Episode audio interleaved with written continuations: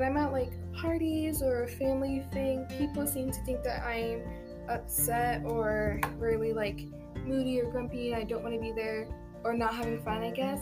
And that's not the case at all. I'm having plenty of fun, but I just don't know how to express that with my anxiety, because I also have social anxiety too. So I guess the misunderstanding is like they think I'm not having fun and then I don't want to be there, so I'm just wasting their time when I'm actually having plenty of fun.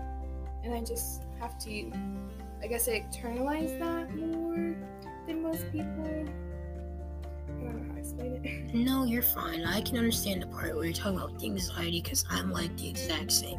Like when I'm at a party or anywhere else, like you just said, I have a hard time expressing like how I'm feeling, because it's like you don't know like what's gonna happen in like a split second.